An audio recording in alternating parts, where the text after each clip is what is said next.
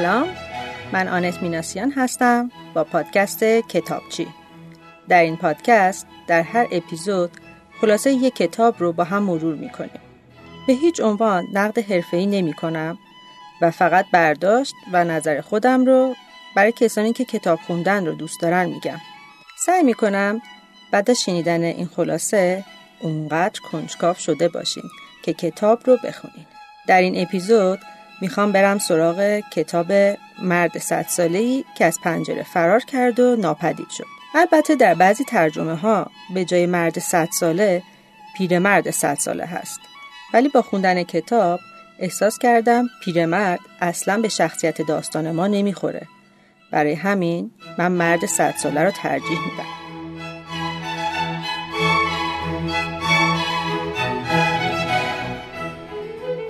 نویسنده این کتاب آقای یوناس یوناسون سوئدی هستند که این اولین رمان ایشون هست. تا قبل از این کتاب سالها روزنامه نگار بودن و در سال 2009 که این کتاب رو منتشر کردند خیلی مورد استقبال قرار گرفت و به زبانهای مختلف ترجمه شد. بعد از چهار سالم دومین کتابشون با اسم دختری که پادشاه سوئد را نجات داد نوشتن که باز با استقبال خوب روبرو شد. این کتاب برای اولین بار در بهار سال 1393 در ایران ترجمه و چاپ شد. یعنی حدود ده سال بعد از چاپ اون در سوئد. در ایران هم با اقبال خیلی خوبی روبرو شد. سه ترجمه و ناشر متفاوت داره. که البته من فقط ترجمه خانم فرزانه تاهری از انتشارات نیلوفر را خوندم. کتاب 370 صفحه است ولی با رویدادهای هیجان انگیزش و زبان تنز نویسنده به هیچ عنوان خسته کننده نیست. این رمان به صورت روایت اتفاقها تعریف میشه. نویسنده آلن یعنی قهرمان داستانش رو در واقع من دیگر خود می‌بینه. بارها دست به دامن او شده تا از پنجره فرار کنه و زندگیش رو از بیخ و تغییر بده. البته کاری که تا حدودی نیز انجام داده وقتی خسته از فشار کار شرکت موفق خودش رو فروخت و با پسر پنج سالش به نقطه دور افتاده رفت و تمام وقت با خیال آسوده به نویسندگی پرداخت. و اما داستان کتاب مرد صد ساله‌ای که از پنجره فرار کرد و ناپدید شد. داستان دقیقا از روز تولد صد سالگی شخصیت اصلی داستان ما یعنی آقای آلن کارسن شروع میشه. آلن در خانه سالمندان تو اتاق خودش نشسته و می‌دونه که اون بیرون دارن براش تدارک تولد می‌بینن.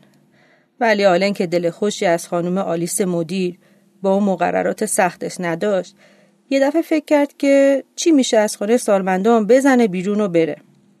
در واقع باید می‌گفت فرار کنه چون اصلا خیال نداشت برگرده. ولی چون از در نمی‌تونست بره و به راحتی از جلوی چشم بقیه رد بشه تصمیم گرفت از پنجره خودشو بالا بکشه و بپره تو باغچه. یه جمله حکیمانه هم میگه.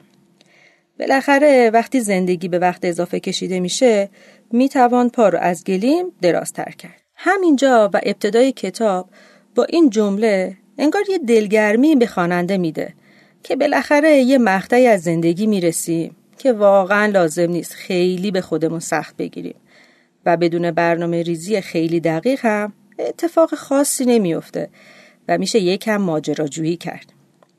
با این جمله فکر می‌کنیم که خب این دیگه به دلیل سن و سال یا اونجوری که خودش میگه وقت اضافه زندگیه که انقدر راحت و بدون برنامه ریزی این کار رو می‌کنه. ولی وقتی کتاب رو می‌خونیم با روحیه سرخوش و آسونگیر آلن بیشتر آشنا میشیم. داستان با دو زمان متفاوت تعریف میشه. زمان حال که آلن با دمپایی رو فرشی فرار کرده و اتفاقات روزانه و برخورد به آدمای جدید و زمان کودکی و ماجراهایی که آلم باهاشون زندگی کرده تا به این سن رسیده. در همون اوایل کتاب که از کودکی آلن تعریف میشه تلگرافی به دستشون می‌رسه که خبر مرگ پدر رو میده. مادر آلن میگه هی کاریست که شده و از این به بعدم هرچه قرار پیش بیاد پیش میاد. هنگار آلن این جمله رو واقعا سرمشق زندگیش قرار میده که تو موقعیت های خیلی پیچیده و خطرناک تا یه قدمی مرگ میره ولی خیلی نمیترسه و از زندگی ناامید نمیشه و فکر می‌کنه بالاخره یه جوری میشه.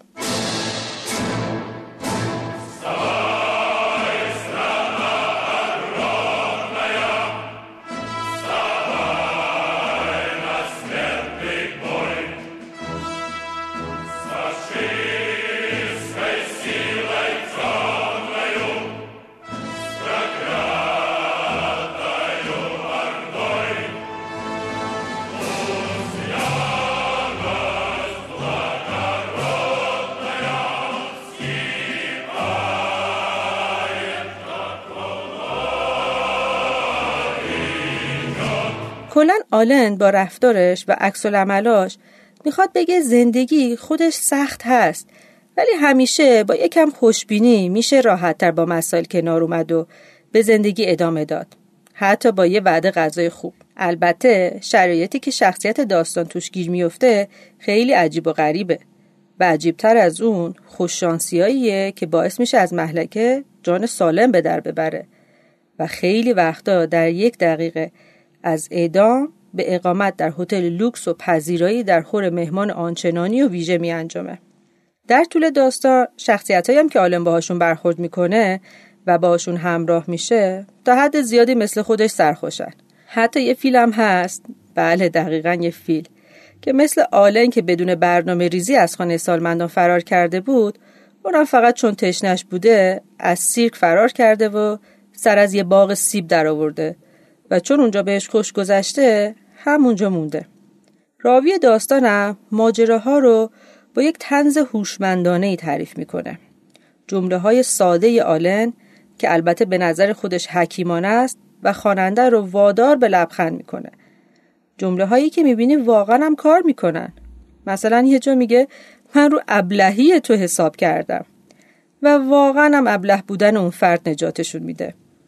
یا وقتی دوست هربرت میگه من آرزو داشتم اعدامم می‌کردن میمردم و راحت می‌شدم خیلی جدی جواب میده ناسلامتی اینجا اردوگاه کاره. انقدر کار کن تا بمیری و به آرزوت برسی. در مجموع انگار این کهن الگو یا archetype ابلهه که تو داستان در نقشا و موقعیت مختلف ظاهر میشه و دقیقا در جایی که فقط حماقت یه نفر می‌تونه نجاتش بده آلن رو نجات میده. یکی دیگه از خصوصیات آلن عدم اعتقادات سخت و یا همون تعصبه. چیزی که حتی همنشینی با آدمای مختلف با ایدئولوژیای مختلف از کمونیست و فاشیست تا سرمایهدار و غیره روش تأثیری نداره.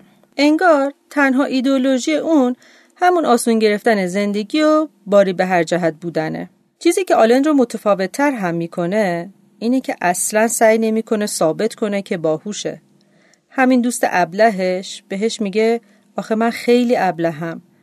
ولی آلن میگه نه ابله کسایی هستن که ابلهن و به زور می‌خوان برعکسش رو ثابت کنن که بیشتر به تجربیاتش با رهبران سیاسیش برمیگرده. مثلا یه نمونهش استالین که در بحبوحه رقابت کشورها برای ساخت بمب اتم می‌فهمه آلن خیلی به دردشون می‌خوره. بنابراین آلن رو به شام دعوت می‌کنه. با غذاها و نوشیدنی های آنچنانی. و وقتی آلن از پدر کمونیستش تعریف می‌کنه این عزت و احترام چندین برابر میشه. تا جایی که استالین شروع می‌کنه به خوندن و حتی رقصیدن برای آلن. ولی وقتی آلن نادانسته تنها شعری رو که از مدرسه یادشه می‌خونه استالین به قدری عصبانی میشه که کلا بیخیال بمب اتم میشه و آلن رو به اردوگاه وحشتناک کار اجباری تبعید می‌کنه. همینطور که آلن با سرخوشی خاص خودش مشغول انفجار پل، جنگای داخلی، انقلابها و ایناست کل تاریخ یک قرن گذشته رو مرور می‌کنه. این انقلابها و جنگا با آنچنان تنزی تعریف میشه که هیچ شباهتی به جنگای واقعی و خونریزی نداره. به نظر من که بیشتر شبیه آلیس در سرزمین عجایبه. البته که جزئیات وقایع و تاریخ اونها واقعی نیستن ولی خب اینم یه کتاب تاریخی نیست و از این نظر ایرادی بهش وارد نیست.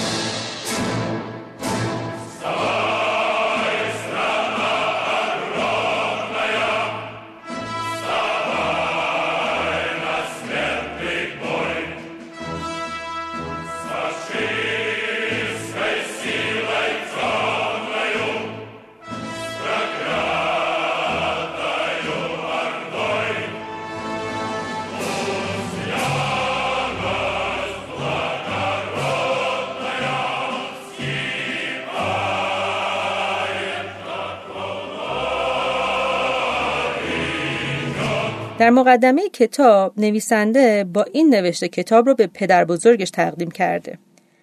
هیچ کس بهتر از بابا بزرگ نمی توانست مستمعانش را مسهور کند وقتی که روی نیمکت محبوبش می نشست و تکیه داده بر اسایش در حالی که توتونش را می جوید برایمان قصه می گفت. ما نوه ها با چشمان گشاده از حیرت می پرسیدیم بابا بزرگ یعنی اینا راسته؟ بابا بزرگ جواب می‌داد اونهایی که فقط حرف راست رو می‌زنن لایق نیستن که آدم به حرفاشون گوش بده. کتاب هم با اینکه داستاناش خیلی واقعی نیستن ولی واقعا ما رو مسهور می‌کنن. آلن که فقط سه کلاس درس خونده تقریبا در همه رویدادهای تاریخی حضور داشته و با آدمهای بزرگ همدم شده و یه کارایی هم براشون انجام داده و از ساختن بمب اتم تا جاسوسی دو جانبه و غیره و همه دنیا رو گشته. از اسپانیا و چین و هیمالیا گرفته تا حتی ایران. ولی هیچ کدومشون با برنامه ریزی نبوده و فقط پیش اومده برجا بالاخره کاری کرده که زندگی آسون تر بشه. ماجراهای عجیب و غریب و خوششانسی های آلن منحصر به زندگی جوونیش نیست بلکه از لحظه ای که از خانه سالمندان فرار می‌کنه هم همینقدر اتفاق و خوششانسی پیش میاد.